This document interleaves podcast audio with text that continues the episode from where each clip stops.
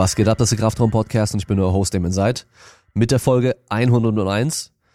Und ich musste mir das Dalmatin jetzt verkneifen, weil die Zahl 101 sagt man halt sonst nie. Außer wenn es um den Film 101 Dalmatiner geht. Gut, egal. Es geht los mit einem Q&A und äh, bevor es losgeht, der Kraftraum Live Podcast am 30.11. ist komplett ausverkauft. Wer noch keine Tickets hat, der war einfach zu spät jetzt dran. Ich freue mich, das wird richtig geil, wird richtig fett. Äh, 70 Leute sind jetzt da. Das wird richtig cool, also Full House. Meine, meine ursprüngliche Befürchtung war ja so Live-Podcast, dann in Frankfurt, so okay, klar, ich habe schon einige Zuhörer, aber wie viele kommen auch wirklich von dort und wie viele sind auch bereit, vielleicht ein Stückchen anzureisen oder auch weitere Strecke anzureisen, wo sie teilweise auch übernachten müssen und so weiter. Aber hey, jetzt sind es äh, irgendwie noch zweieinhalb Wochen bis dahin und komplett ausverkauft, also richtig geil richtig fett, dass so viele Leute Bock haben und kommen. Ich freue mich mega. Wie immer, ihr könnt den Podcast supporten, indem ihr bei Instagram, Facebook und wo ihr sonst auch seid, ähm, Vero gab's doch mal auch als Social Media Plattform, die hat sich aber nicht durchgesetzt. Äh, einfach teilen, dass ihr den Podcast hört. Wenn ihr die Folge gut gefunden habt, dann Screenshot machen, in die Story reinpacken, mich markieren. Ich freue mich jedes Mal, wenn ich sehe. Auch wenn ich mittlerweile nicht mehr viele wirklich äh, teile, weil es einfach so viele sind, dass ich sonst einfach dann die ganze Story voll hätte mit, äh, mit diesen ganzen Erwähnungen, was eigentlich ja cool wäre, aber dann guckt sich keiner mal meine Stories an. Und wenn ich dann irgendwie was, ja, wie zum Beispiel jetzt Live-Podcast oder so ankündige, dann wird es übersehen. Äh, übrigens, wer zum Live-Podcast kommt und noch äh, Hotelzimmer buchen möchte mit dem rabattierten Preis, der muss anrufen. Anrufen oder per E-Mail ähm, boah, die E-Mail-Adresse habe ich gerade nicht, nicht zur Hand. Ich schaue, dass ich dran denke und sie in die Shownotes reinpack. Sonst einfach telefonisch dort buchen und einfach Kraftraum angeben. Angeben, dass ihr halt zum Live-Podcast kommt. Dann bekommt ihr den günstigeren Preis. Genau. Und sonst haben wir noch die Möglichkeit, bei Patreon zu supporten. Patreon.com slash Kraftraum oder damienside.de slash Patreon. Da kommt auf die gleiche Seite. Da kann man Supporter werden. Da gibt's dann in der Regel die ganzen Livestreams von den Podcasts, wenn ich welche mache in voller Länge nochmal, kann man sich nochmal angucken. Es gibt dann zum Beispiel auch jetzt vom Live-Podcast gibt es dann die komplette Aufzeichnung, außer die Technik versagt. Aber ich gehe nicht davon aus. Also die komplette Aufzeichnung von dem ganzen Event, vom ganzen Abend, ob es dann vier, fünf oder sechs Stunden sind, keine Ahnung, wird es dann auch dort geben. Also für jeden, der nicht kommen kann, wird sich dort alles nochmal anschauen können. Und äh, auch so gibt's hin und wieder mal dann exklusive Inhalte. Da kann ich euch aber nicht versprechen, dass da irgendwie regelmäßig was kommt. Wie gesagt, das soll eine Supportmöglichkeit sein und äh, wenn ich jetzt anfangen würde, wie es manche große Podcaster machen, was auch cool ist. Zum Beispiel, ja, für 5 Dollar bekommt man jeden Monat das noch zusätzlich. Für 10 Dollar bekommt man einmal die Woche nochmal irgendwas zusätzlich oder so. Dann äh, mache ich mir halt nur mehr Arbeit und äh, das geht leider aktuell einfach gar nicht. Ich äh, war sogar wirklich ein paar Mal jetzt auch schon am überlegen, ob ich die Donnerstagsfolge wieder aufhören soll, weil ich halt einfach zeitlich ist es halt der Aufwand und ähm, ich nehme mir halt die Zeit, aber die fehlt halt irgendwo anders immer. Aber aktuell, ja, es geht schon noch. Und ich habe so ein bisschen so das Gefühl, ich bin jetzt verpflichtet, weil ich ja doch auch auf Patreon eben einige Supporter habe mittlerweile und ähm, die halt eben supporten und das auch machen, weil ich halt eben ein oder zwei, also aktuell halt zwei Wochen die Folge bringen, äh, zwei Folgen die Woche bringen und ich deswegen nicht aufhören möchte. Aber gut, wir legen direkt auch los mit den Patreon-Fragen. Und zwar, ich habe äh, drei Fragen von Patreon, die werden immer beantwortet. Und dann habe ich noch ein paar aus Instagram ausgewählt. Also nicht alle Fragen sind wieder zu viele geworden. Es waren wieder einige mit dabei, die ich auch schon mal beantwortet habe. Wie gesagt, ihr könnt einfach Damien Seid und dann die, den Begriff, nach, wo ihr nach, wonach ihr fragt, zum Beispiel Flywheel Training oder sowas einfach eingeben bei Google. Und dann kommt ihr in der Regel auch dann auch zu der Folge, die ich, wo ich das dann äh, beantwortet habe. Okay. Erste Frage. Was hältst du vom Backcheck? Also er hat geschrieben, dass er im Rahmen von Gesundheitstag von der Arbeit äh, wurde dann Backcheck ausge äh, durchgeführt. Das ist so ein starres Gerät, also wie, ja, man kann sich vorstellen wie so ein, äh, ein Half-Rack, so ein halbes Power-Rack. Und da sind so ein paar Polster dran und Griffe, da kann man sich festhalten. Man stellt sich im Endeffekt hin, versucht da einmal sich zur Seite zu neigen, einmal nach rechts, einmal nach links dann versucht man sich ins Hohlkreuz zu drücken, also so den Rücken noch weiter zu strecken. Und dann, ähm, was was andere, zieht man, glaube ich, die Griffe an sich ran, ist mit der Brust aber am Polster. Also sowas wie Rudern. Äh, ich weiß nicht, was man sonst noch machen kann, aber man kann noch ein paar andere Sachen, glaube ich, machen. Auf jeden Fall alles in einer Position immer nur, also isometrisch. Das heißt, gleichbleibende Länge oder beziehungsweise keine Veränderung des Gelenkwinkels, muss man eher sagen, weil der Muskel, also wenn du dir die äh, Sarkomere genau anschaust, da hast du da schon irgendwie auch Bewegung mit drin, aber an sich siehst du keine Bewegung von außen. Und äh, das ist auch schon so der große Nachteil von dem Ding. Ja, also es testet halt irgendwas und zwar es testet halt genau die Bewegung in genau der Gelenkstellung, wie du wie du es da halt hast. Also ich sage es Bewegung, aber halt deine deine Kraft in genau diesem Gelenkwinkel. Nichts anderes. Was äh, der Backcheck ja vorgibt, was er testet, wäre ja auch muskuläre Disbalance und so ein Zeug. Ob das überhaupt relevant ist, dazu komme ich später nochmal, weil da habe ich eine Frage nämlich noch dazu. Ähm, aber wie gesagt, es testet einfach nur genau diese eine Sache. Jetzt ist eben die Frage, okay, ähm, du bist Kraftsportler, machst regelmäßig Kniebeugen, Kreuzheben, Bankdrücken, Rudern, Klimmzüge, sonst irgendwas. Oder du bist Sprinter und machst Krafttraining und sprintest regelmäßig. Oder du bist Schwimmer und machst ein bisschen Krafttraining und schwimmst regelmäßig. Das sind ja alles irgendwo dynamische Sachen. Selbst Sportarten, die sonst recht statisch sind, sind in der Regel immer noch irgendwo auch dynamisch. Das heißt, das Ding wird einfach dir irgendwelche Werte geben, irgendwas ausspucken, dir irgendwie äh, grünes Licht geben bei Disbalancen vielleicht oder sagen, boah, du bist voll, du hast voll die krassen Disbalancen. Was nämlich auch viele Sportler auch haben. Also viele krasse Sportler in manchen, in verschiedenen Sportarten haben unterschiedliche Disbalancen, weil es einfach spezifische Anpassungen an die Belastung sind. Ja, und ähm, ja, zum Beispiel der Function Movement Screen, da geht's ja auch um solche Geschichten.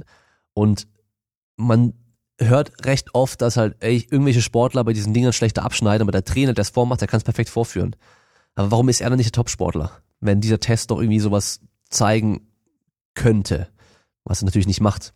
Also der Function Movement Screen testet nur, wie gut du diese Übungen kannst, die da getestet werden. Nichts anderes. Ja. Und beim Backcheck eben genau das gleiche. Also der gibt dir im Endeffekt nur eine Übersicht, wie gut du beim Backcheck abschneidest und nicht, ob du stark bist, ob du schwach bist, ob du Disbalancen hast, vor allem, ob du irgendwelche relevanten oder gefährlichen oder sonst irgendwas Disbalancen hast, ob du äh, in irgendwelchen Sportarten dann besonders gut sein könntest oder sonst irgendwas. Also die gibt dir im Endeffekt nichts Relevantes an, außer eben, wie gut du beim Backcheck abschneidest. Natürlich gibt's da irgendwelche Korrelationen. Also wahrscheinlich wird jemand, der rudert oder halt der krass viele Klimmzüge kann oder der sehr viel Gewicht heben kann, beim Backcheck, bei den Zuggeschichten auch gut abschneiden. Weil es halt doch irgendwo eine, ja, einen Transfereffekt einfach hat, weil es halt recht ähnlich ist. Aber ja, sobald du halt einfach nur dynamisch trainierst, aber statisch testest, hast du schon mal ein Problem. Oder andersrum, wenn du statisch trainierst, aber dynamisch testest, das ist auch wieder ein Problem. Und von da aus kann man auch schon so ein bisschen die Brücke schlagen zu den nächsten beiden Fragen eigentlich, aber erstmal zu, wie kann ich als Laie einschätzen, ob eine Studie gut ist? Das ist ja so ein Problem, oder ich sag mal so, wir haben in der, in der letzten Zeit, in diesem Fitness, in der Fitnessbranche, haben wir so dieses Science-Based, was gerade so voll in ist. An sich ja gut. Aber teilweise, weißt du, machst du dann irgendwie eine, eine, eine Frage-Antwort-Geschichte bei Instagram und dann schreibst eine Antwort oder hier beim Podcast eine Antwort und dann kommt irgendjemand und sagt, hast du mir eine Studie dazu? So als bräuchte man eine Studie, also eine Studie, um zu belegen, dass es auch stimmt, was man da sagt. Und das ist halt erstmal, okay, nee, so läuft das nicht. Also eine Studie sagt im Endeffekt erstmal gar nichts aus.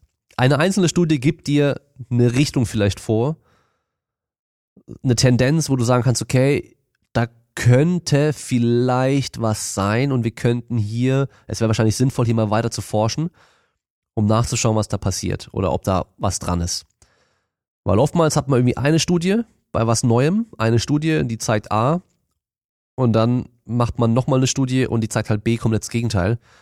Und dann ist so die Frage, okay, was stimmt jetzt von beiden? Und dann muss man halt noch eine Studie machen, noch eine Studie machen und halt so viele Studien wie möglich eigentlich machen. Und das Ziel der Wissenschaft ist eigentlich nicht was zu beweisen, sondern die Beweise, die wir haben, ähm, wie soll man, oh, ja, wie, wie, wie drücke ich es am besten aus? Ähm, also es geht jetzt nicht darum, zu bestätigen, was ich vermute, sondern das zu widerlegen, was ich vermute.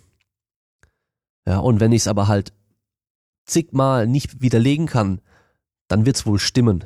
Ja. Weil das Problem ist nämlich, wenn wir versuchen, was zu belegen, was wir vermuten, dann werden wir in der Regel nämlich das auch so aufziehen und halt auch testen und so weiter, dass wir wahrscheinlich eher zu dem Schluss auch kommen, hey, es stimmt, was wir vermuten. Wisst ihr, wie ich meine? Und ähm, deswegen sollte man als Wissenschaftler eigentlich versuchen, das immer zu widerlegen. Das ist so eigentlich das Grundding in der Wissenschaft. Wird natürlich nicht immer gemacht. Und ähm, ich sag mal, Wissenschaft wird ja mittlerweile auch, äh, ist zum Beispiel auch eine Netflix-Doku. Das Paradebeispiel aktuell ist der Game Changer. Oder Game Changers, ich weiß gar nicht genau, wie sie heißt. Aber das sind ja alles natürlich Veganer gewesen und halt auch Leute, die davon profitieren, wenn vegan noch mehr im Trend ist. Und natürlich wollen die halt auch beweisen, dass das, was sie halt gut finden und geil finden und richtig finden und was ihnen viel Geld bringen kann, dass das auch das Geilste überhaupt ist. Und äh, klar, dann kommt sowas bei raus. Mittlerweile gibt es ja auch einige Artikel, wo dann zum Beispiel, also speziell bei Game Changer auch jetzt gezeigt wird, okay, hier und da und da und da und da und da zigtausendmal gibt es irgendwelche Fehler oder Fakten, die einfach nicht richtig sind. Ähm, und halt auch das große Problem eben mit, alle, die da mitmachen, profitieren extrem davon, wenn, die, also Großteil davon, profitieren extrem davon, wenn halt vegan jetzt mega der Trend wird. Aber jetzt erstmal weg von dem rein ein Ding wieder so, wie kann ich jetzt einschätzen, ob eine Studie gut ist? Also erstmal gesunder Menschenverstand. Ist so wirklich das erste Ding überhaupt. Also ich habe ich war so in der ersten äh, Methodikvorlesung, also ähm, Forschungsmethodik oder oder Methodenlehre in der Uni hat er Beispiele gebracht und ich habe mir direkt schon denken können, so okay, hey, das macht doch irgendwie gar keinen Sinn oder das ist doch da und da irgendwie ein bisschen dumm. Und das waren auch genau die Sachen, die halt dann auch bemängelt wurden an, an diesem, an dieser Methode, wie da geforscht wurde. Und es ist wirklich, wirklich einfach so. Teilweise kann man sich denken, hey, irgendwie, das ergibt doch einfach gar keinen Sinn. Die wollen irgendwas beweisen, aber testen was ganz anderes. Das ist so schon mal das Erste. Ähm, ja, wie soll ich sagen? Ich kann dir empfehlen, mach mal so ein Statistik und äh, Forschungsmethodik Grundkurs im Internet gibt's ja genug. Es gibt für die von den Fernunis, äh, ich habe für ich habe für Statistik damals habe ich mir die von der IUBH, also Ida, Ute, Bertha, Horst. IUBH, ich glaube, das sind noch die richtigen Namen dafür, ich habe keine Ahnung. ähm, Fernuni auf YouTube die Videos angeschaut zu Statistik und Methodik und sowas. Und die waren eigentlich ziemlich praktisch, weil es war wie, wie die Vorlesungen in der Uni auch, nur nochmal kürzer innerhalb von einer Viertelstunde anstatt einer Dreiviertelstunde oder eineinhalb Stunden. Und das gibt ja schon mal ein gutes Verständnis rein für die Statistik und Methodik. So ganz allgemein. Und dann, wenn wir natürlich jetzt hier von Studien sprechen, im Sport, im Training und so weiter, dann achte einfach erstmal ganz klar darauf, wie viele Leute machen da mit weil wir haben in der Sportwissenschaft das große Problem, dass wir halt viel zu wenige Probanden haben. Das heißt, wir, wir machen eine Studie und im Optimalfall hätten wir 1000 Leute, die da mittrainieren, über ein halbes Jahr. Realität ist aber, wir haben sechs Leute oder acht Leute, die für sechs bis acht Wochen trainieren. Und dann haben wir einfach schon mal das Problem so, okay, weil wir tun ja immer nur in Studien eigentlich die, den Durchschnitt, den Durchschnitt messen. Wir, wir messen ja nicht irgendwie den, den, das, den, den Ausreißer, den einen Maximalausreißer, das genetische Wunder, sondern wir, wir gucken halt, was passiert im Schnitt, Durchschnitt bei den Menschen so. Das heißt, wenn ich jetzt eine, eine Studie mache mit 1000 Sportlern und ich mach, lass die alle nach dem gleichen Plan trainieren, dann kann ich halt genau gucken, was im Schnitt bei rauskommt. Aber dass da halt bei 1000 Leuten vielleicht 10 dabei waren, die sich dabei komplett verletzt haben, dass sie mit Sport aufhören mussten, dass 20 dabei waren, die einfach unglaublich viel schlechter wurden, dass 100 dabei waren, die einfach ein bisschen schlechter wurden. 200 hat sich nichts getan und der Rest, die wurden im Großteil ein bisschen besser und fünf waren dabei, die sind so krass besser geworden, dass man denken würde, die würden Steroide nehmen oder sonst irgendwas. Aber im Schnitt kommt halt nur dabei raus, okay, im Schnitt wirst du ein bisschen besser durch dieses Training. Und ähm, das ist halt unser großes Problem in der Sportwissenschaft. Erstmal die Probandenzahl, das heißt erstmal schauen, wie viele Teilnehmer waren da in der Studie, also das ist immer dieses n gleich, das ist dann die Probandenanzahl. n gleich 20 zum Beispiel oder 30. Dann ähm, gibt es bei Studien natürlich verschiedene Standards. So der Goldstandard in der Sportwissenschaft wäre so diese Doppelblindstudie Placebo kontrolliert. Das heißt, ähm, vielleicht nur mit einem Crossover-Design. Das sind eben alles so Begriffe und Sachen, die kann man recht einfach auch nachlesen oder halt sich in so einem Grund, Grundkurs irgendwie äh, Forschungsmethodik irgendwie aneignen. Äh, doppelblind heißt, dass die Teilnehmer und der Durchführende der Studie, also der Forscher in dem Fall dann, nicht wissen, in welcher Gruppe sie sind. Also wenn wir ein, äh, ein Supplement testen wollen.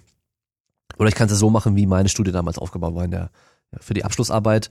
Und zwar, ich wusste nicht, was jetzt Placebo ist, welche Flasche und welches Fläschchen mit welchen Kapseln Supplement waren, Koffein, weil die sahen alle genau gleich aus, hatten die gleichen Label drauf und die hatten alle nur jeweils einen Sticker drauf mit einer vierstelligen Zahl oder zweistellige Zahl, ich weiß schon gar nicht mehr. Also zum Beispiel dann wusste ich nur, okay, Proband 1 bekommt Dose 88, Proband 2 bekommt Dose 63. Und ich wusste aber nicht, ist 88 Placebo und ist 63 Koffein oder andersrum. Oder beides Placebo. Das heißt, ich wusste es nicht und dadurch wusste es auch der Proband erstmal nicht. So, das heißt doppelblind, weil sonst könnte ich ja, weil ich ja davon ausgehe, erstmal durch die ganze Forschungslage, die es da Forschung gab, also die Datenlage, und weil ich ja einfach auch mir die Mechanismen anschaue, wie das wirken kann und so weiter, dass Koffein einfach was bringt im Training. Dass Koffein dich leistungsfähiger macht. So. Und wenn ich das aber schon denke und vermute, dann gehe ich natürlich da auch an diese Forschung und an das Training und so weiter mit den Leuten auch ran und push vielleicht unterbewusst oder sogar auch bewusst, wenn ich es beweisen möchte. Weil ich für, für eine Supplement-Firma zum Beispiel diese Studie durchführe und äh, klar, wenn ich jetzt eine Studie mache und das Supplement von denen tut geil abschneiden, bestelle die nochmal eine Studie bei mir vielleicht. Oder nochmal ein und nochmal ein und ich krieg halt Kohle dadurch. Das ist natürlich immer auch so ein wichtiger Punkt, den man beachten muss. So, das heißt, ich push dann vielleicht die Gruppe mit Koffein im Training einfach ein bisschen härter. Und gucke, dass ich mehr bei denen bin und sage, hey komm, eine geht noch, streng dich mehr an. Was natürlich dann halt das Ergebnis verfälschen würde. So. Das wäre jetzt dann dieses Doppelblind. Placebo kontrolliert heißt eben, dass wir nicht einfach allen das Koffein geben und halt schauen, okay, die trainieren und kriegen Koffein und die werden alle stärker. Okay, dann weiß ich aber nicht, lag es am Koffein oder lag es am Training oder die Kombination aus beidem. Das ist so der nächste große Punkt, deswegen Placebo kontrolliert. Das heißt, wir haben eine Gruppe, die bekommt das Koffein-Supplement und die andere Gruppe bekommt das Placebo-Supplement. Also kein Wirkstoff drin. Und beide Gruppen machen das Training. Weil wenn ich dann sehe, dass die Gruppe mit dem Koffein und dem Training sich deutlich mehr steigert als die Gruppe mit dem Placebo und dem Training, dann wird wahrscheinlich diese zusätzliche Zuwachs oder Leistungssteigerung wird dann am Koffein gelegen haben. Dann könnten wir noch eine Kontrollgruppe machen oder zwei Kontrollgruppen sogar. Eine Gruppe, die bekommt Koffein ohne Training und die andere Gruppe bekommt gar nichts und kein Training. Weil dann könnte man nämlich auch schauen, okay, macht Koffein alleine überhaupt schon was? Das ist zum Beispiel dann bei dieser Ektosteron-Studie so gemacht worden, dass wir gucken können, ob das Ektosteron an sich schon ohne Training auch irgendwie einen Effekt hat. Das heißt, hier mal Placebo kontrolliert. Crossover-Design wäre dann noch, dass wir zum Beispiel sechs Wochen bekommt die Koffeingruppe Koffein, dann haben wir so eine Washout-Phase von vielleicht zwei Wochen oder vier Wochen, je nachdem, und dann haben wir nochmal sechs Wochen Training, dann bekommen sie Placebo. Das heißt, beide Gruppen bekommen beides. Das heißt, wir haben nicht nur eine Gruppe mit Placebo, eine Gruppe mit Koffein, weil wenn in beiden Gruppen jeweils nur zwölf Leute drin sind und ich habe aber zufälligerweise, auch wenn ich das in der Einteilung beachtet habe, die eine Gruppe ist schon irgendwie stärker als die andere Gruppe, dann nehmen die natürlich auch mehr Trainingsgewichte und so weiter. Oder die eine Gruppe ist zufälligerweise im Training viel erfahrener. Das heißt, ich habe eine Gruppe von Leuten, die alle schon über drei Jahre trainieren und die andere Gruppe trainieren aber alle nicht mal ein Jahr dann kann ich davon ausgehen, dass die, die nur ein Jahr lang trainiert haben oder weniger, dass die sich mehr steigern werden als die anderen. Und deswegen haben wir dann dieses Crossover-Design. Das heißt, wir können halt auch schauen, ob dann die Gruppe, die zum Beispiel mit dem Koffein sich extrem viel mehr gesteigert hat, auch ohne Koffein sich deutlich mehr steigern würde. Ja, das wäre nämlich, also das ist dann dieses Crossover-Design noch. Ähm, wenn wir jetzt Training nur beachten, also wenn es nur um Training gehen würde, Trainingsmethoden vergleichen, dann wird es natürlich schwer mit Placebo kontrolliert. Dann gibt's halt nur eine Kontrollgruppe ohne Training zum Beispiel. Das heißt, die eine Gruppe macht zum Beispiel hochvolumiges Training mit vielen Wiederholungen und die andere Gruppe macht niedrigvolumiges Training und hohen Intensitäten zum Beispiel. Und da könnte man dann ganz gut dieses Crossover-Design mit reinpacken. Im Optimalfall natürlich ein paar Mal hin und her. Also, dass die zum Beispiel alle mal drei Monate lang eine Trainingsmethode nehmen, dann halt äh, einen Monat die Training machen vielleicht, dann nochmal drei Monate die andere Trainingsmethode und das wird noch einmal wiederholen jeweils. Weil wir natürlich dann davon ausgehen könnten, wenn wir so eine, ja, das eine wäre eher so ein Grundlagentraining, das andere wäre so ein Peaking-mäßiger Ansatz eher, dass das eine das andere besser beeinflusst als andersrum. Ähm, dann ist noch ganz wichtig, was halt statistisch gemacht wird. Ob die jetzt nur nach Signifikanz prüfen, was halt bei so wenig Teilnehmern, ja, da musst du halt schon richtig krass Unterschiede haben. Also zum Beispiel hatten wir bei meiner Studie mit dem Koffein keine signifikanten Unterschiede zwischen Koffeingruppe und Placebo-Gruppe. Relevante Unterschiede waren aber ganz klar da. Also die Koffeingruppe hat sich im Training deutlich mehr gesteigert als die Placebo-Gruppe. Die hat ihre Sprintwerte, obwohl wir kein Sprinttraining gemacht haben, komplett erhalten, während die anderen schlechter wurden. Die haben bei den Krafttests sich mehr verbessert als die Placebo-Gruppe. Aber eben, die Werte waren nicht groß genug, weil es so wenige Leute waren. Also, man muss sich so vorstellen, Signifikanz erreicht man halt dann, je nachdem, es hängt halt auch von, den, äh, von der Teilnehmerzahl ab, also wie viele Probanden habe ich.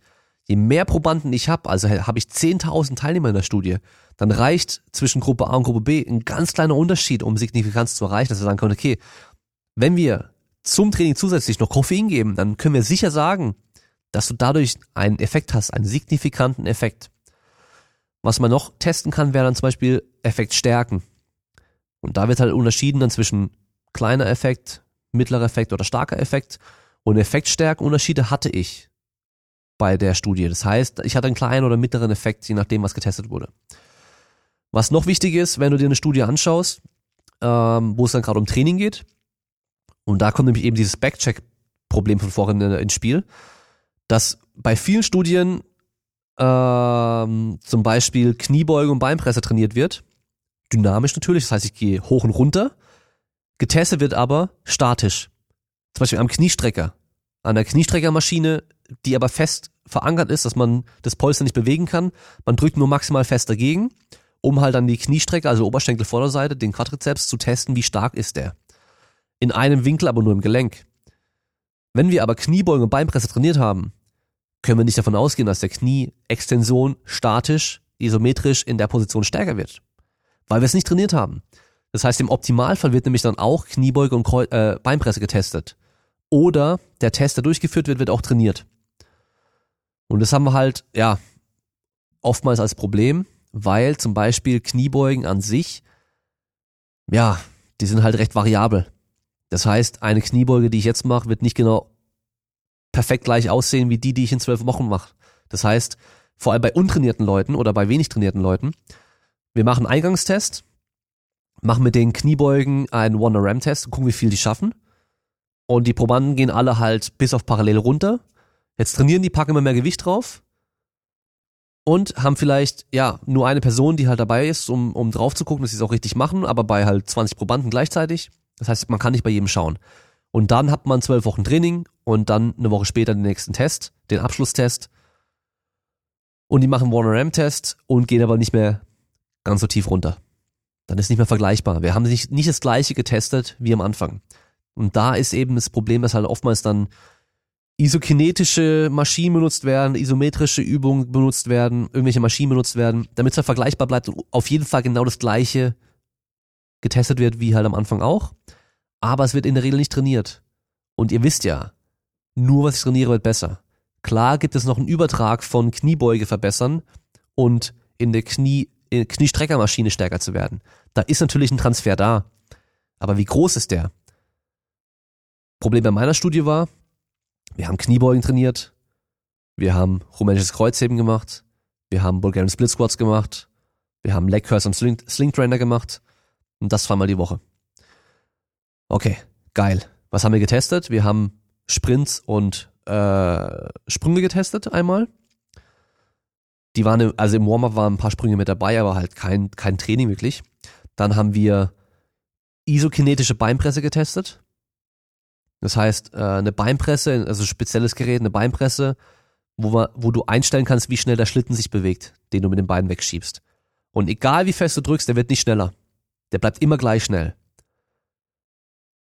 ist ganz geil, ist ganz cool, wenn man es noch nie gemacht hat. Aber isokinetisch ist was anderes wie ganz normal trainieren. Ja, also diese gleichbleibende Geschwindigkeit hast du im Training nicht. Und wir haben keine Beinpresse trainiert. Also von daher, wir hätten theoretisch am Isokineten trainieren sollen. Im Optimalfall. Aber ging natürlich nicht mit so vielen Leuten und Kniebeuge testen, äh, Endes Kreuzheben testen, Bulgarian Split Squats testen und so weiter, kriegst du halt auch nicht hin, damit es vergleichbar bleibt. Ja, und jetzt ist halt erstmal die Frage gewesen, okay, wie viel Übertrag habe ich von Kniebeugetraining auf isokinetische Beinpresse?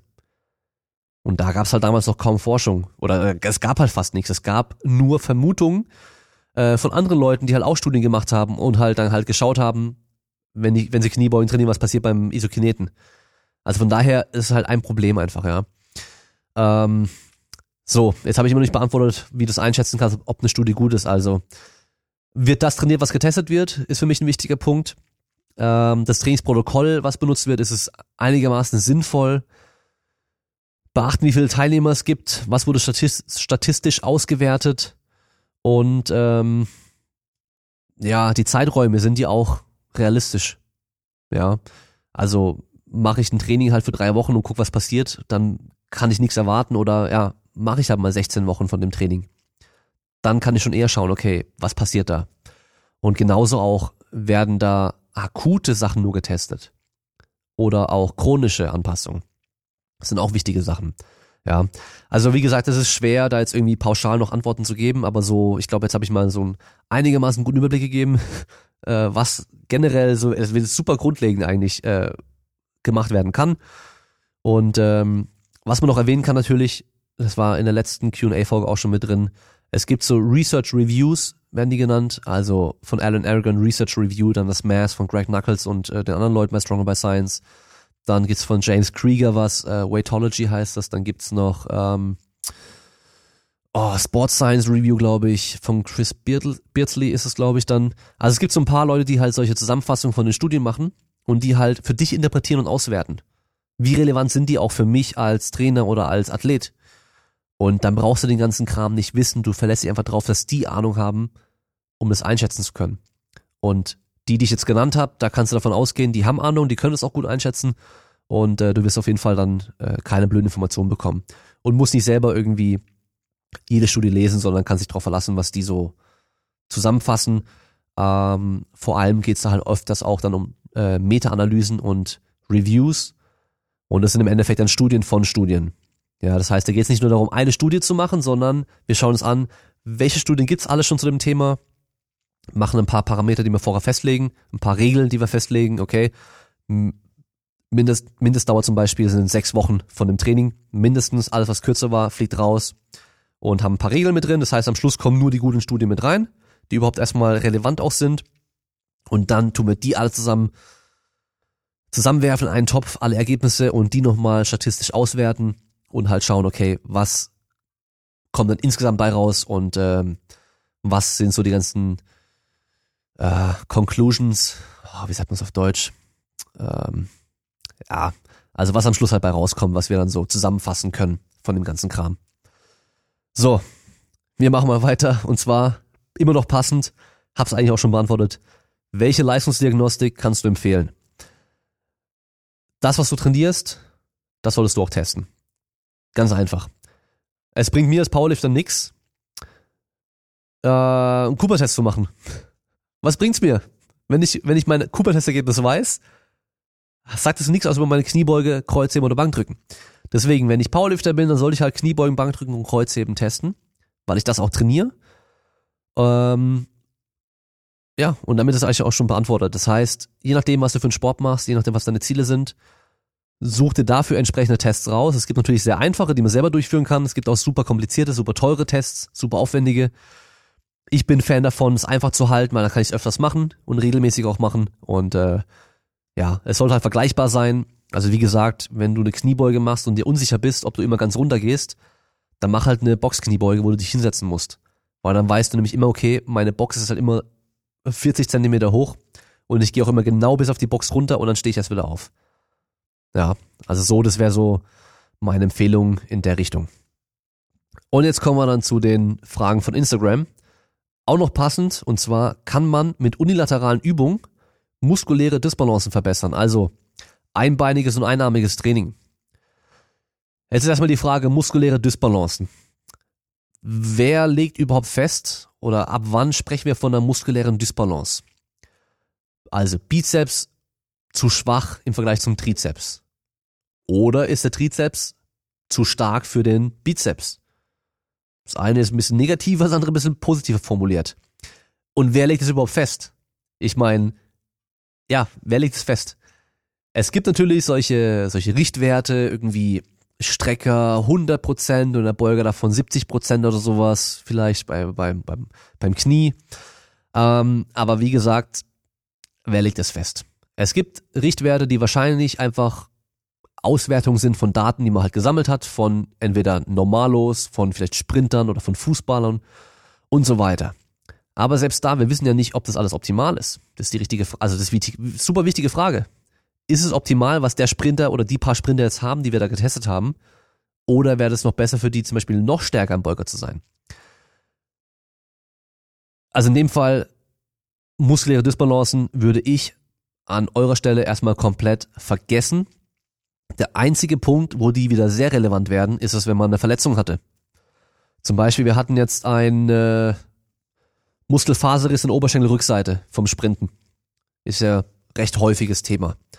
So, jetzt mache ich Pause, kann nicht trainieren und so weiter und bin natürlich dann erstmal schwächer hinten drin.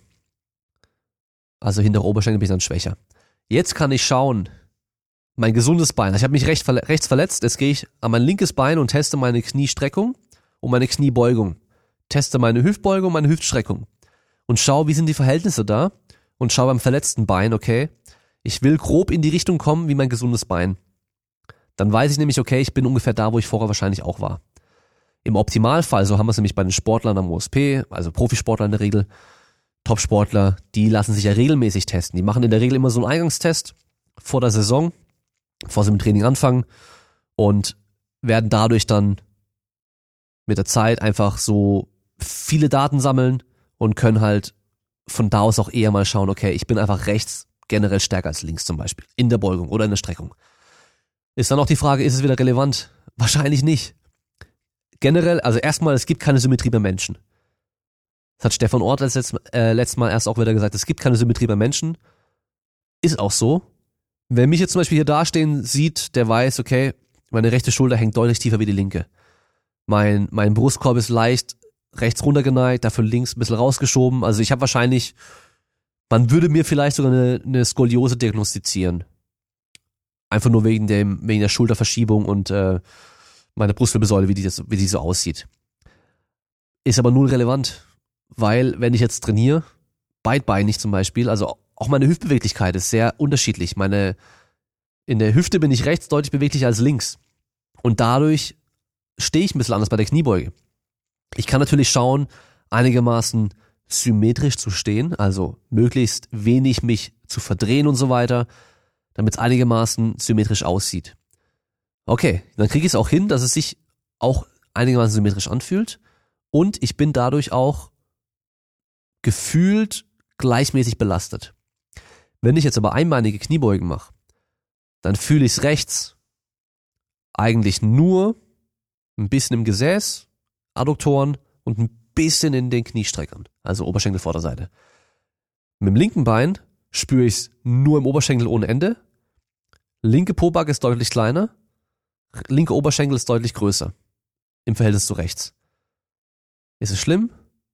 Nein. Ich habe keine Schmerzen. Ich habe keine Probleme. Beim Kniebeugen bin ich sogar gleichmäßiger belastet als beim Einbeinigen. Also beim einbeinigen Training muss ich persönlich mich extrem darauf fokussieren, gleichmäßig das zu machen auf beiden Seiten, weil ich halt einfach diese Disbalancen insgesamt habe. Also ich habe Unterschiede zwischen links und rechts, die sich bei dem Einbeinigen deutlich stärker ausprägen als bei dem Beidbeinigen. Also wie gesagt, wenn du nicht Verletzungen hattest, die dazu geführt haben, dass du links oder rechts deutlich stärker oder schwächer bist und so keine Probleme hast, dann würde ich da mir keine Sorgen machen. Such keine Probleme, wo es keine gibt. Ja, und vor allem nicht, geh nicht zu einem Physio, Osteopathen, Chiropraktiker oder sonst irgendwas, Weil die suchen nämlich oftmals Probleme, wo es keine gibt. So, wir machen mal weiter. ZNS zerstören oder frittieren, gibt's das wirklich? Also ZNS ist das zentrale Nervensystem. Da geht's ums Gehirn und so die Nervenverbindung zu den Extremitäten hin, zum einfach zum Körper hin so. Ähm, man hört es ganz oft so, dass Kraftsportler vor allem sagen, boah, ich habe vor mein ZNS zerstört und ich brauche Pause. Ja, weil sie einen schweren Deadlift gemacht haben, einen Kreuzheben-Maximalversuch gemacht haben, dann ist der ZNS voll ermüdet und sie brauchen eine Woche lang Pause.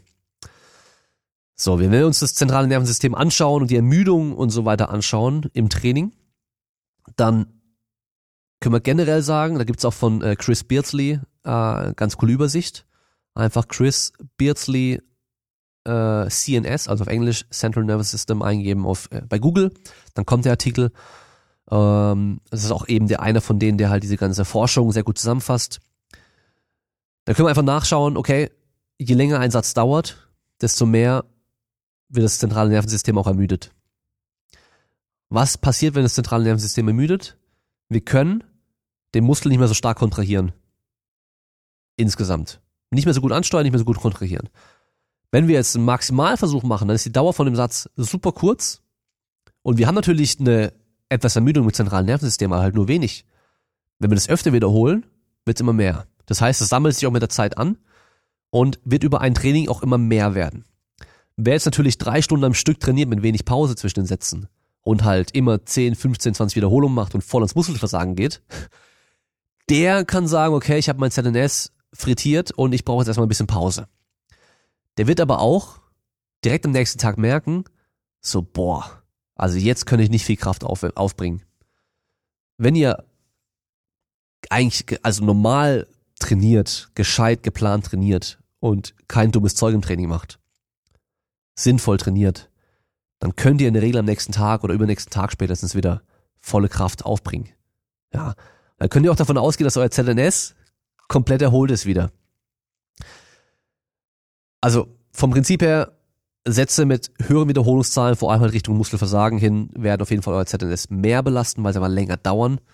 Und wenn ihr davon viele macht im Training, dann wird es immer mehr werden. Und deswegen ist natürlich dann auch hinten raus das Training nicht mehr so effektiv, ist ja klar. Also wenn ich Kniebeugen super stark werden möchte und sie am Anfang vom Training mache, macht es mehr Sinn, weil ich dann noch voll erholt bin, voll frisch bin, maximal gut kontrahieren und anspannen kann, ansteuern kann und einfach Output bringen kann, als wenn ich die als achte Übung mache, nach eineinhalb Stunden Training und halt eben ermüdet bin. Also nicht nur muskulär erschöpft bin, sondern halt auch vom zentralen Nervensystem erschöpft bin. Aber wie gesagt, so krass, wie das die ganzen Kraftsportler vor allem immer sagen, ist es nicht. Also vor allem nicht von einmal Schwerkreuzheben. Wir kommen zur nächsten Frage. Auch wieder passend. Ich habe es ein bisschen geordnet diesmal. Macht nämlich auch mehr Sinn, die so. Und zwar ein Kraft-Dreikampfplan oder Powerlifting-Trainingsplan, wenn man nur zweimal die Woche trainieren kann. So. Du musst, um besser zu werden, einen bestimmten Umfang an Training machen.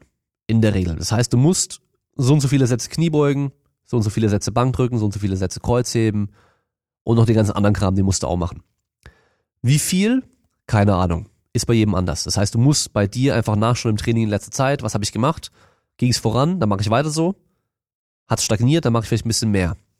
Oder halt, irgendwas musst du anders machen. Auf jeden Fall, du hast einen bestimmten Trainingsumfang, ein Volumen, das musst du trainieren, um besser zu werden. Wenn du fünfmal die Woche trainieren kannst, kannst du das natürlich auf fünf Tage aufteilen.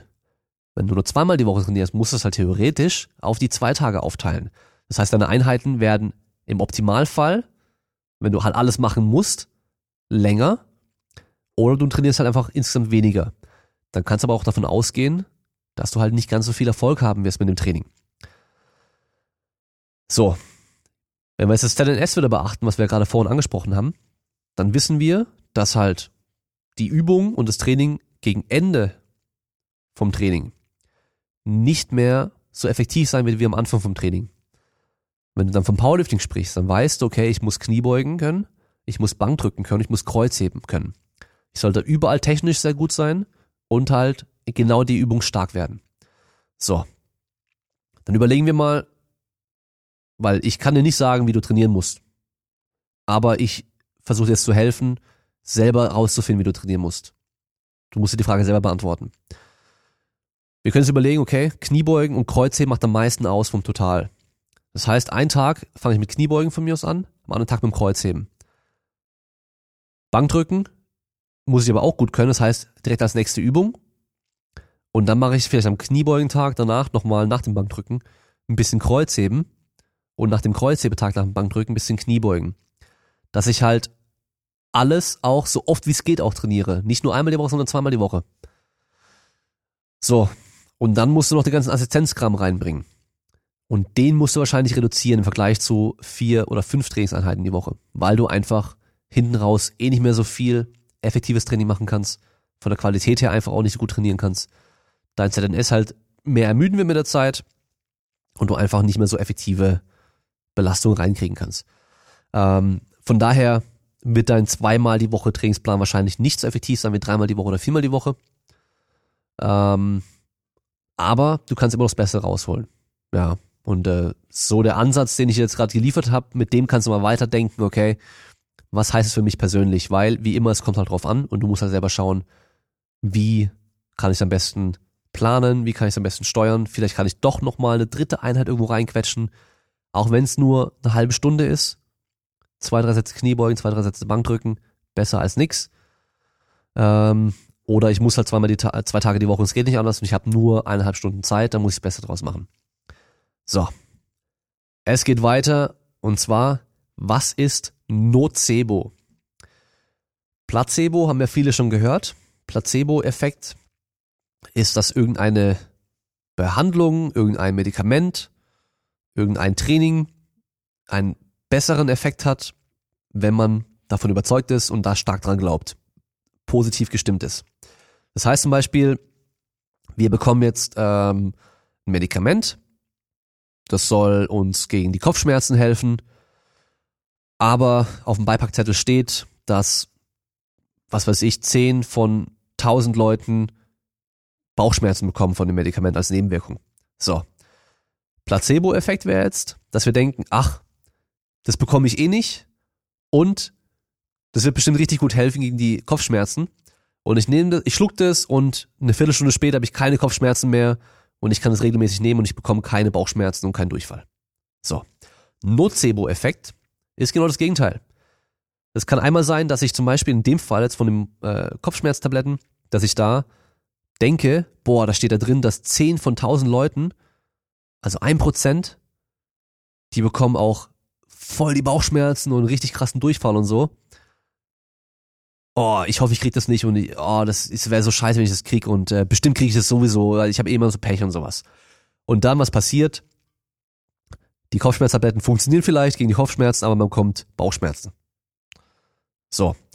Oder man bekommt ein Medikament, wo es heißt, okay, 50-50 Chance, dass es dir hilft oder nicht.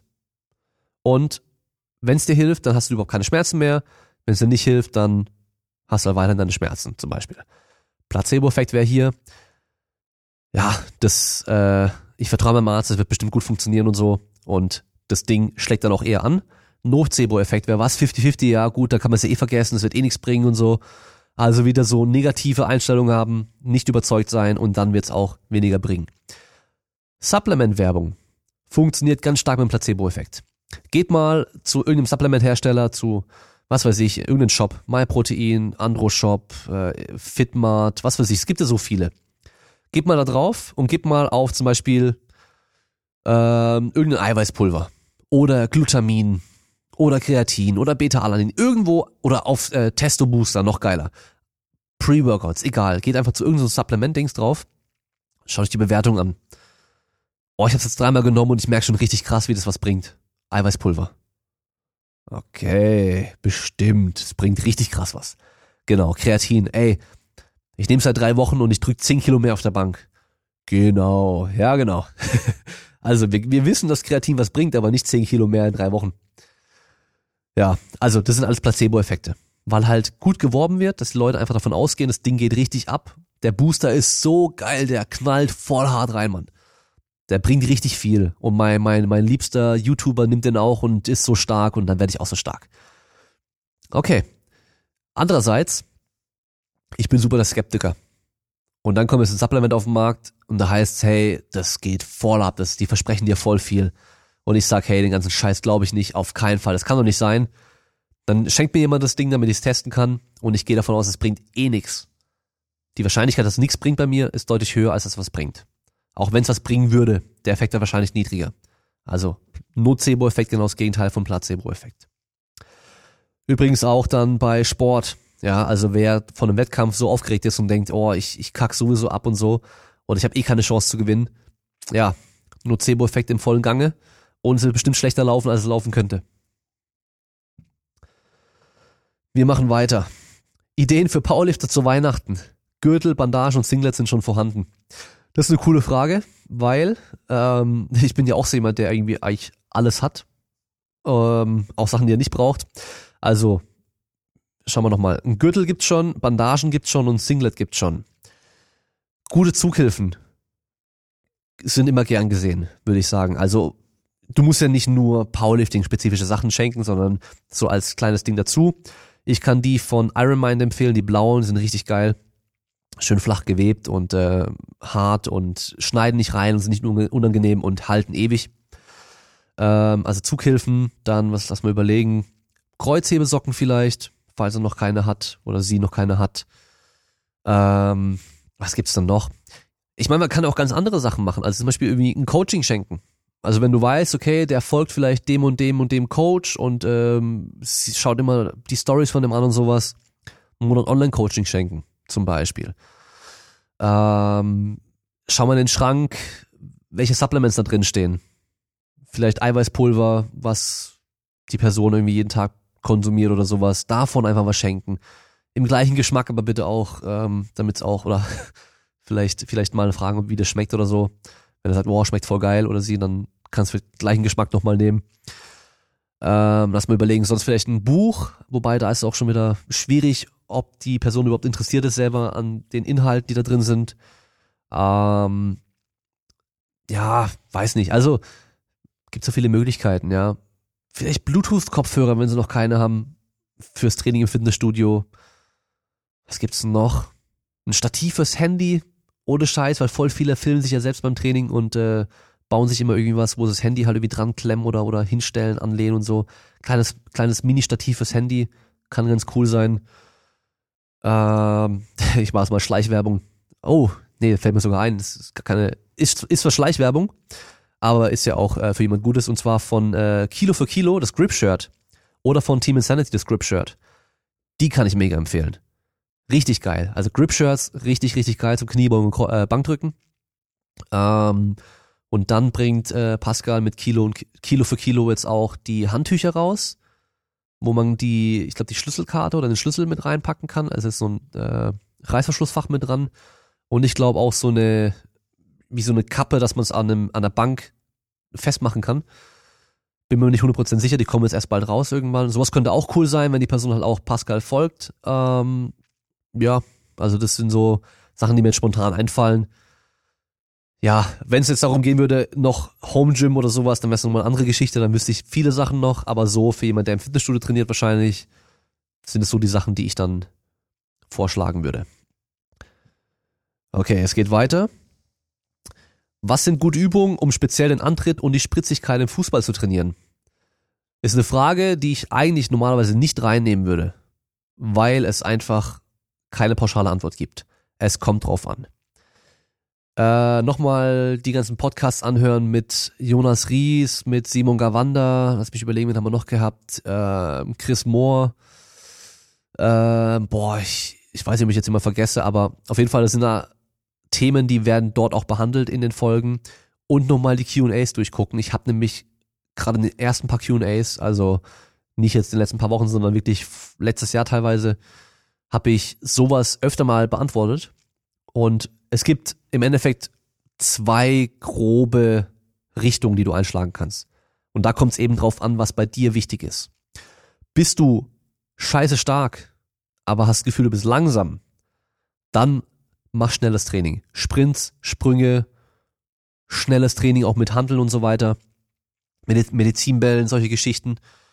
Bist du aber einigermaßen schnell gefühlt, aber so du kommst halt nicht schnell vom Fleck und im Kraftraum bist du eine Niete, du bist einfach schwach, dann wird dir einfach Krafttraining viel helfen. Das heißt, schau, wo dein Defizit ist und dann versuch das zu verbessern. Da stärker zu werden. Und wenn du in beidem ganz gut bist, dann trainiere natürlich beides weiter und dann aber auch speziell in die Richtung trainieren, was du natürlich auch machen willst. Das heißt, wenn du den Antritt verbessern willst, dann halt auch wirklich Antritte auch trainieren.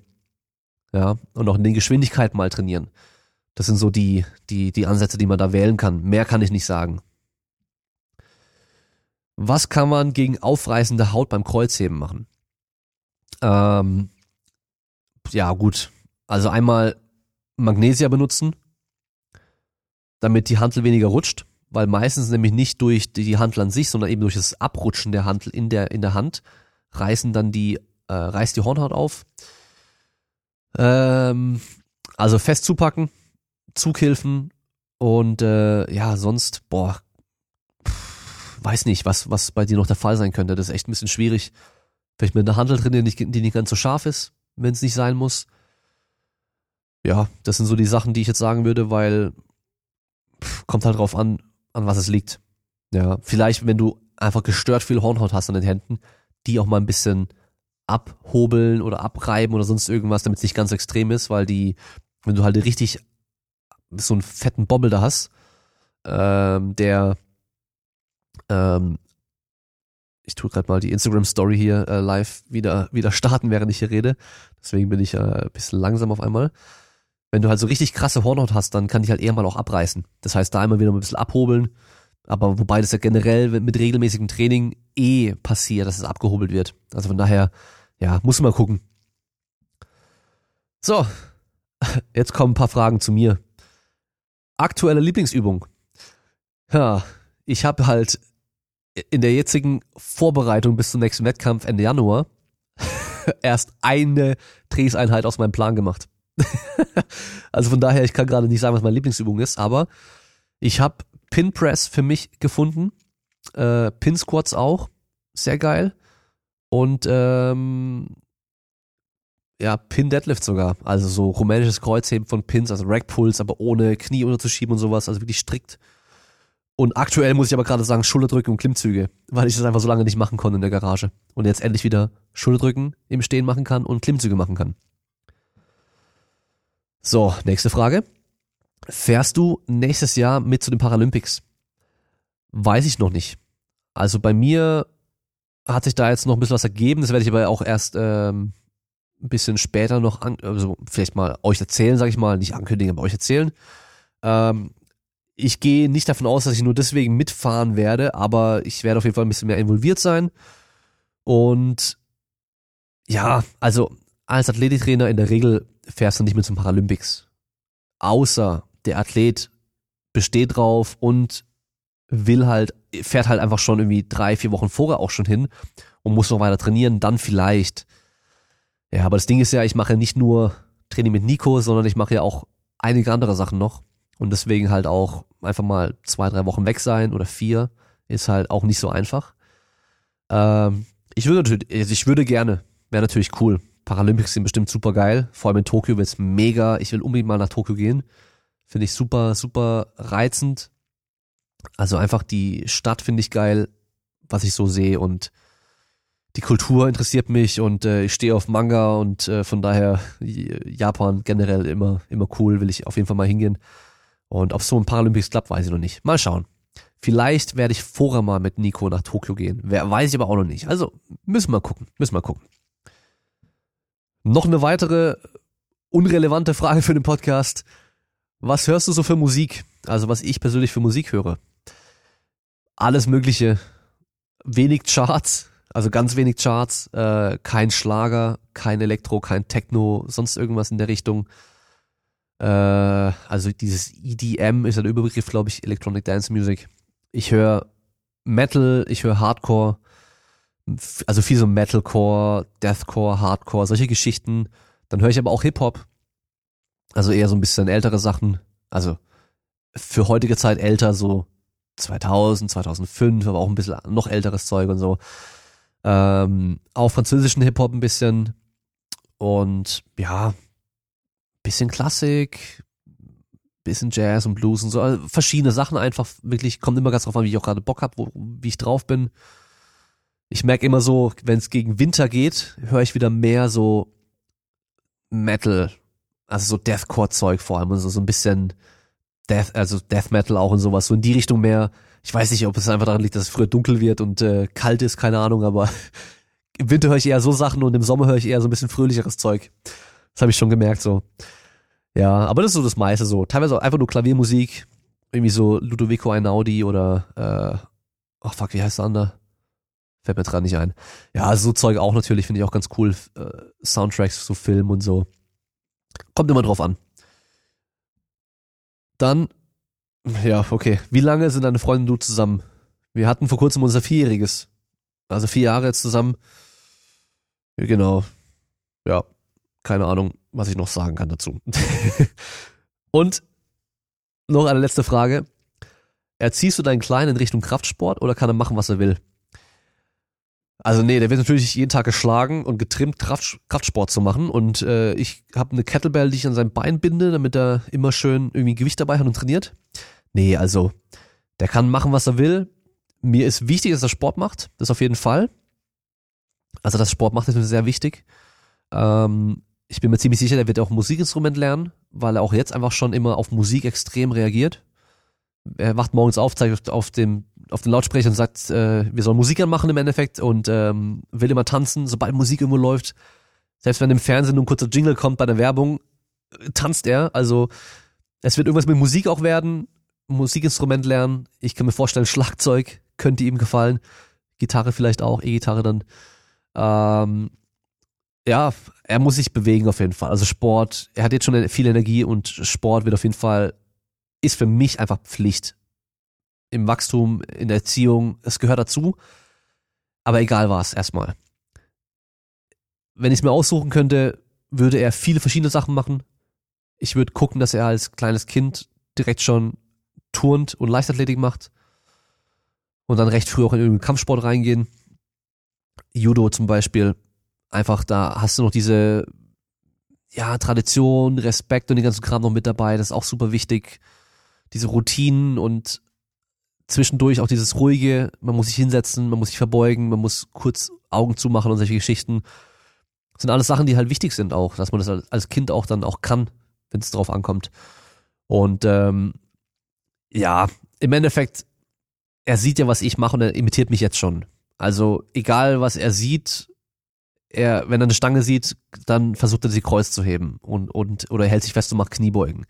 Eine Kettlebell versucht er immer hochzuheben und der holt die Gummibänder raus, macht die irgendwo dran und zieht dann rum und will an die Klimmzugstange hängen und ja, man sieht auch, er macht mich einfach nach. Also ich hatte schon oft irgendwie nach dem Training meine Stange noch liegen vom Kreuzheben mit 200 Kilo drauf und er läuft hin, hält sich fest und fängt an zu ziehen und macht auf, auf, auf, also wirklich macht die Schnute wie ich auch, so sein Gesicht verzieht er und läuft schon fast rot an, weil er so fest zieht einfach. Er macht halt Papa nach. Und ähm, wenn meine Freundin trainiert, dann sieht er, was sie beim Aufwärmen macht und geht auch auf die Matte und, und sieht runter und macht halt auch mit und so. Also ja, die, die Kids machen einfach, machen in, erst, in erster Linie erstmal nach. Und wenn der Papa noch wirklich auch ein Vorbild ist und der Held ist, dann, dann erst recht, ja. Wenn der Papa halt dann Kraftsport macht, dann will er wahrscheinlich auch Kraftsport machen. Aber ich werde auf jeden Fall schauen, dass er halt nicht nur Kraftsport macht. Weil, ja, das ist halt für, für, für alle anderen Sportarten ist halt Kraftsport nur ein Zusatz, ein Teil davon. Ja, und das kann er später, so wie ich auch, kann er später von mir aus ruhig weiter dann machen, dass er dann von mir aus irgendwie, was weiß ich, Powerlifting, Strongman, Bodybuilding, was weiß ich, was er machen will, macht. Aber dass er vorher mal einen richtigen Sport gemacht hat. Also, ich will jetzt nichts davon schlecht reden, außer Bodybuilding ist kein Sport, aber das hat mir auch schon mal. ja, also nicht jetzt äh, Strongman und Powerlifting und Gewichtheben und sowas schlecht reden, aber die ganzen anderen Sportarten sind halt generell irgendwie ein bisschen organisierter und ähm, du hast halt Trainingszeiten, wo du hin musst. Nicht wie hier, ich gehe in den Kraftraum, wann ich will, sondern ich habe halt montags 18 Uhr das Training und dann muss man halt hin. Da sind noch andere Leute, die warten auf dich und wenn alle da sind, kann man trainieren. Wenn einer fehlt, dann ist schon mal blöd und so. Das sind alles Sachen, die sind wichtig und äh, ja, viele Freunde lernst du ja auch kennen im Sport und so. Von daher, irgendwas soll er machen. Auch wenn er Ballett macht oder was weiß ich was, ist mir egal. Irgendwas Körperliches, was Aktives ist super wichtig dann irgendwas Gestalterisches. Das könnte eben dann auch kombiniert sein, wenn es halt eben Form von Ballett ist oder Tanz oder sonstige Geschichten.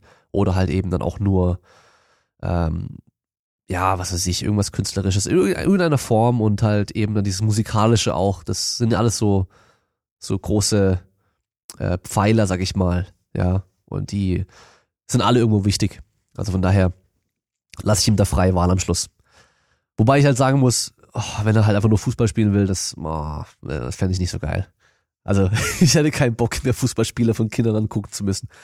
Aber gut, wer weiß, wenn es halt so, wenn es so kommt, dann dann kommt's halt so. Aber ich gehe nicht davon aus, weil er wird halt zu Hause nie mit Fußball konfrontiert werden. Außer ich sollte mal Fußballer trainieren. Ähm, er war schon oft im Training dabei beim Nico. Hat auch immer seine Kugel schon versucht aufzuheben und äh, hat dann halt irgendwie kleine Kugeln, also Bälle dann rumgeworfen und so.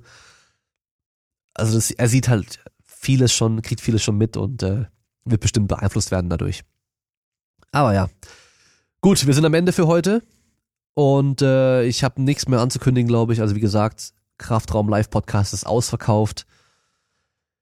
Wer noch Bock hätte zu kommen und kein Ticket bekommen hat, zu spät war, schreibt mir mal, falls noch ein paar Leute sich zusammenfinden, kann ich gucken, vielleicht, ob ich noch mal klar machen kann, dass wir ein paar Sitzplätze mehr reinbekommen. Weil ich habe die Möglichkeit gehabt, Stehplätze zu bekommen, dass wir 100 Leute nehmen können, also mit 20, also 30 Stehplätzen ungefähr. Das Ding ist aber, ich weiß, der Podcast, also der Abend wird mindestens vier Stunden gehen. Und ich glaube, so lange will keiner stehen von euch. Also so lange würde ich auch nicht stehen wollen. Von daher, ja, habe ich erstmal gesagt, nee, okay, wir machen 70.